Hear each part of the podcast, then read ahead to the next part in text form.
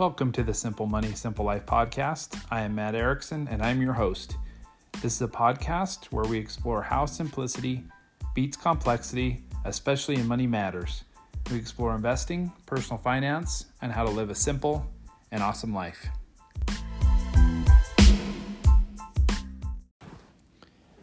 Hey, everybody, welcome to episode 24 titled Why Are You Acting Rich? I'm excited to bring this episode to you today, and I hope you all enjoy it. Some of my podcast today will be taken from some of Dr. Thomas Stanley's work. He wrote the book called The Millionaire Next Door. I will be showcasing that book in a future episode. Today, I'm going to be talking a little bit about his book that he titled Stop Acting Rich. So, I thought there were some really good lessons in his book that would be good for all of you and for me as well. I think it's awesome to look at research to see really what show what research really shows us about money and happiness and really what works and what doesn't work.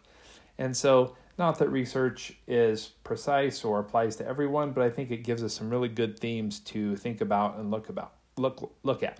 So the first thing I'd like to talk about that Dr. Thomas Stanley mentions is the just overall importance of living below your means and how so closely this is connected to happiness. Those who learn to establish a budget, live below their means, and don't feel like they're always pushing up against that edge of how far they can extend themselves is really linked to happiness. Those who have a lot of debt and who are constantly stressed by that it really wears and tears on people's stress levels and really causes them to not feel very happy. So, happiness is correlated to thinking you are financially better off than your neighbors. That comes up in the research over and over again, and that's an important point. So, happy people tend to live in houses they can easily afford.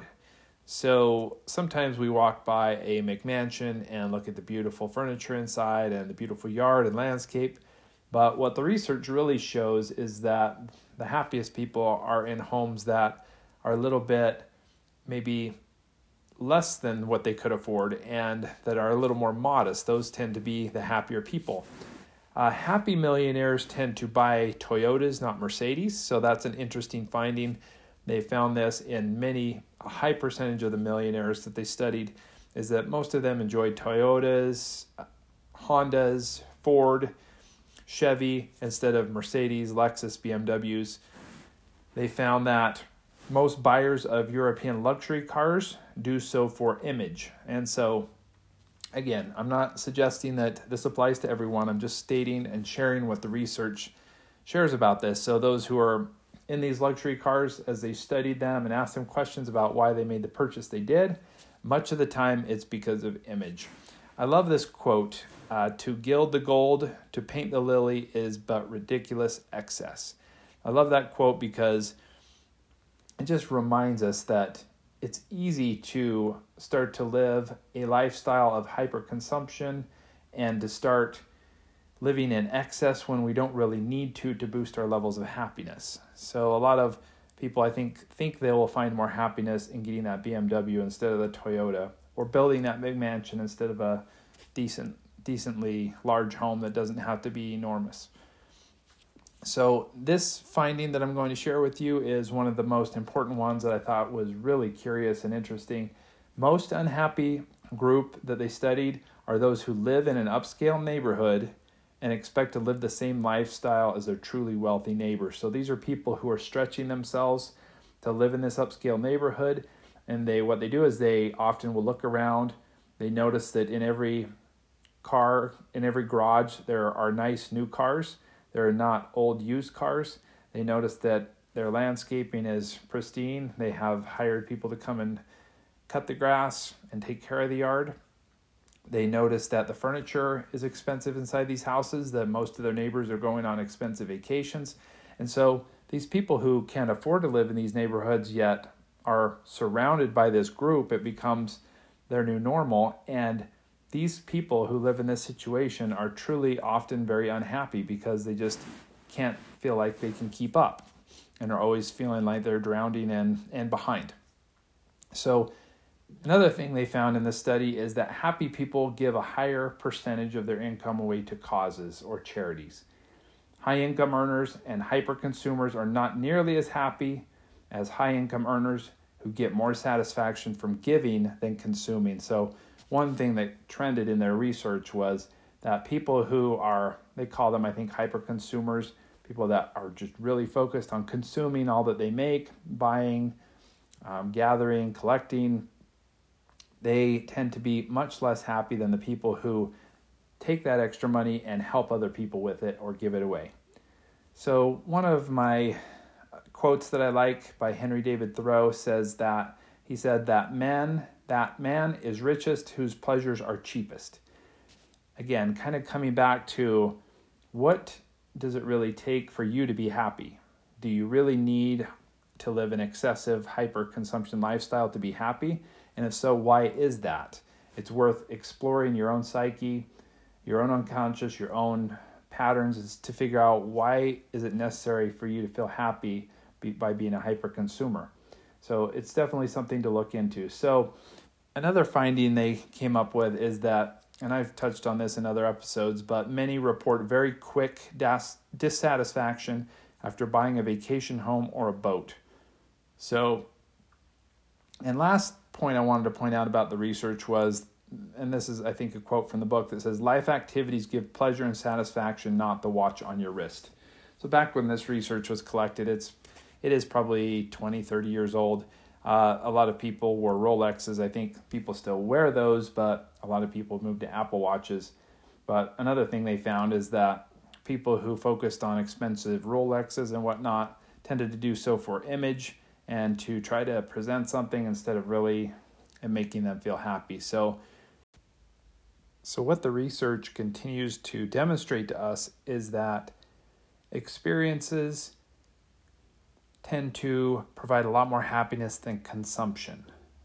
So, that's something that is kind of at the center of the research and at the center of what I've really realized over the years. Now, I'd like to shift gears and share an article with you called Don't Judge by External Appearance by Joshua Becker. He is a minimalist blogger. He said, I once wrote I once read a quote that said, Do not judge by appearances. A rich heart may be under a poor coat, and I can't emphasize it enough. We are a society quick to judge the success of others based on external appearances, but I can't think of a more foolish metric to utilize. Some psychologists argue this is natural for humans. Our unconscious mind starts from whatever objective data is available to, available to us, usually spotty, and helps to shape and construct the more complete picture we consciously perceive. I suppose this makes sense to me, but here's the problem we're terrible at it. Like, really, really bad. In fact, one study, scientists asked students at a Chinese university to look at selfies and evaluate the personalities of the people pictured in five personality characteristics. The students were wrong 80% of the time. 80% of the time, they were unable to determine the personality or character of a person based solely on appearance. And yet we continue to do it over and over again, often tricking ourselves into thinking we do it well. But the proverb stands true do not judge by appearances. A rich heart may be under a poor coat.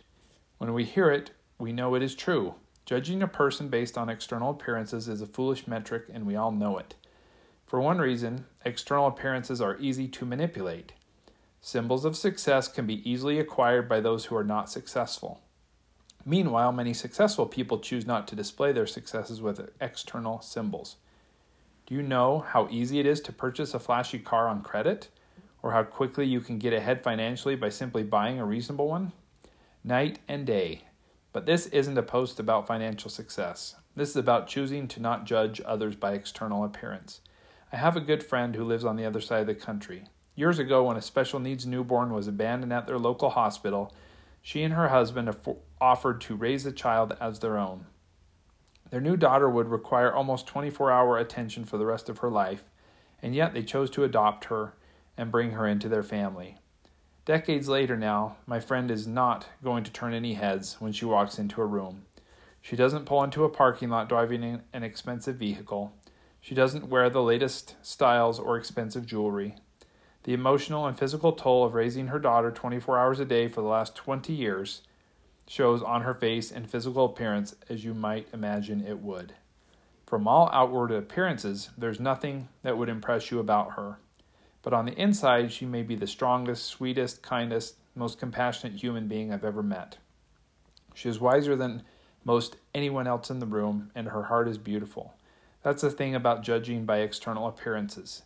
Most people try to impress you with them aren't emulating, worth emulating, and those living in the most meaningful lives have long since given up trying to impress you with a fancy coat.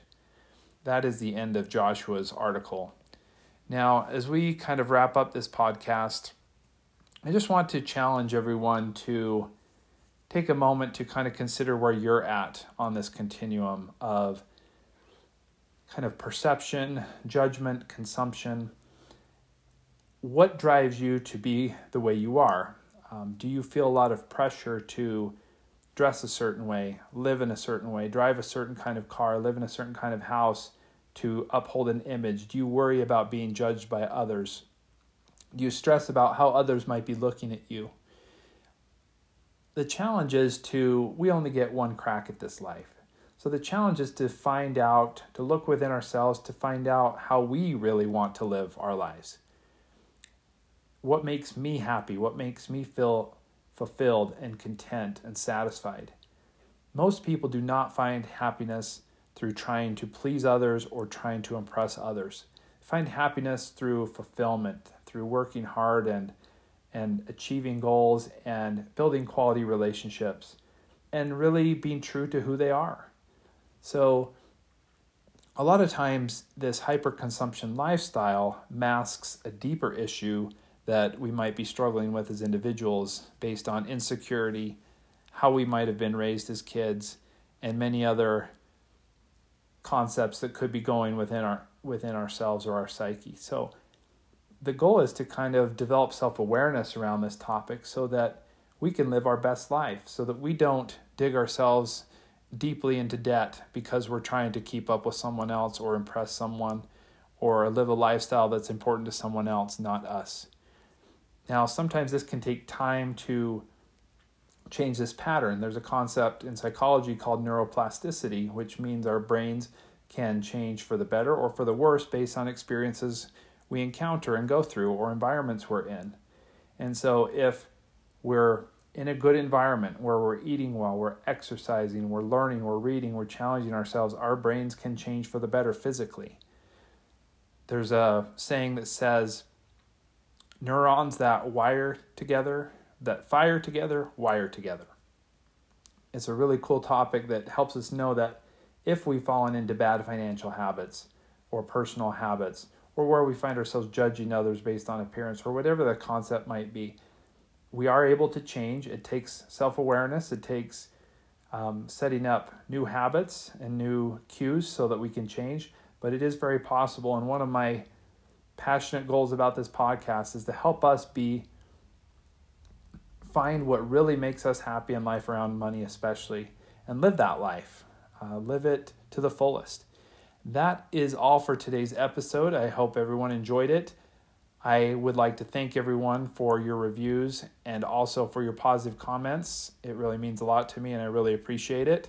I would love for you to leave a rating and review on Apple Podcasts and continue to subscribe and listen to the show. And remember, the simple life is a good life.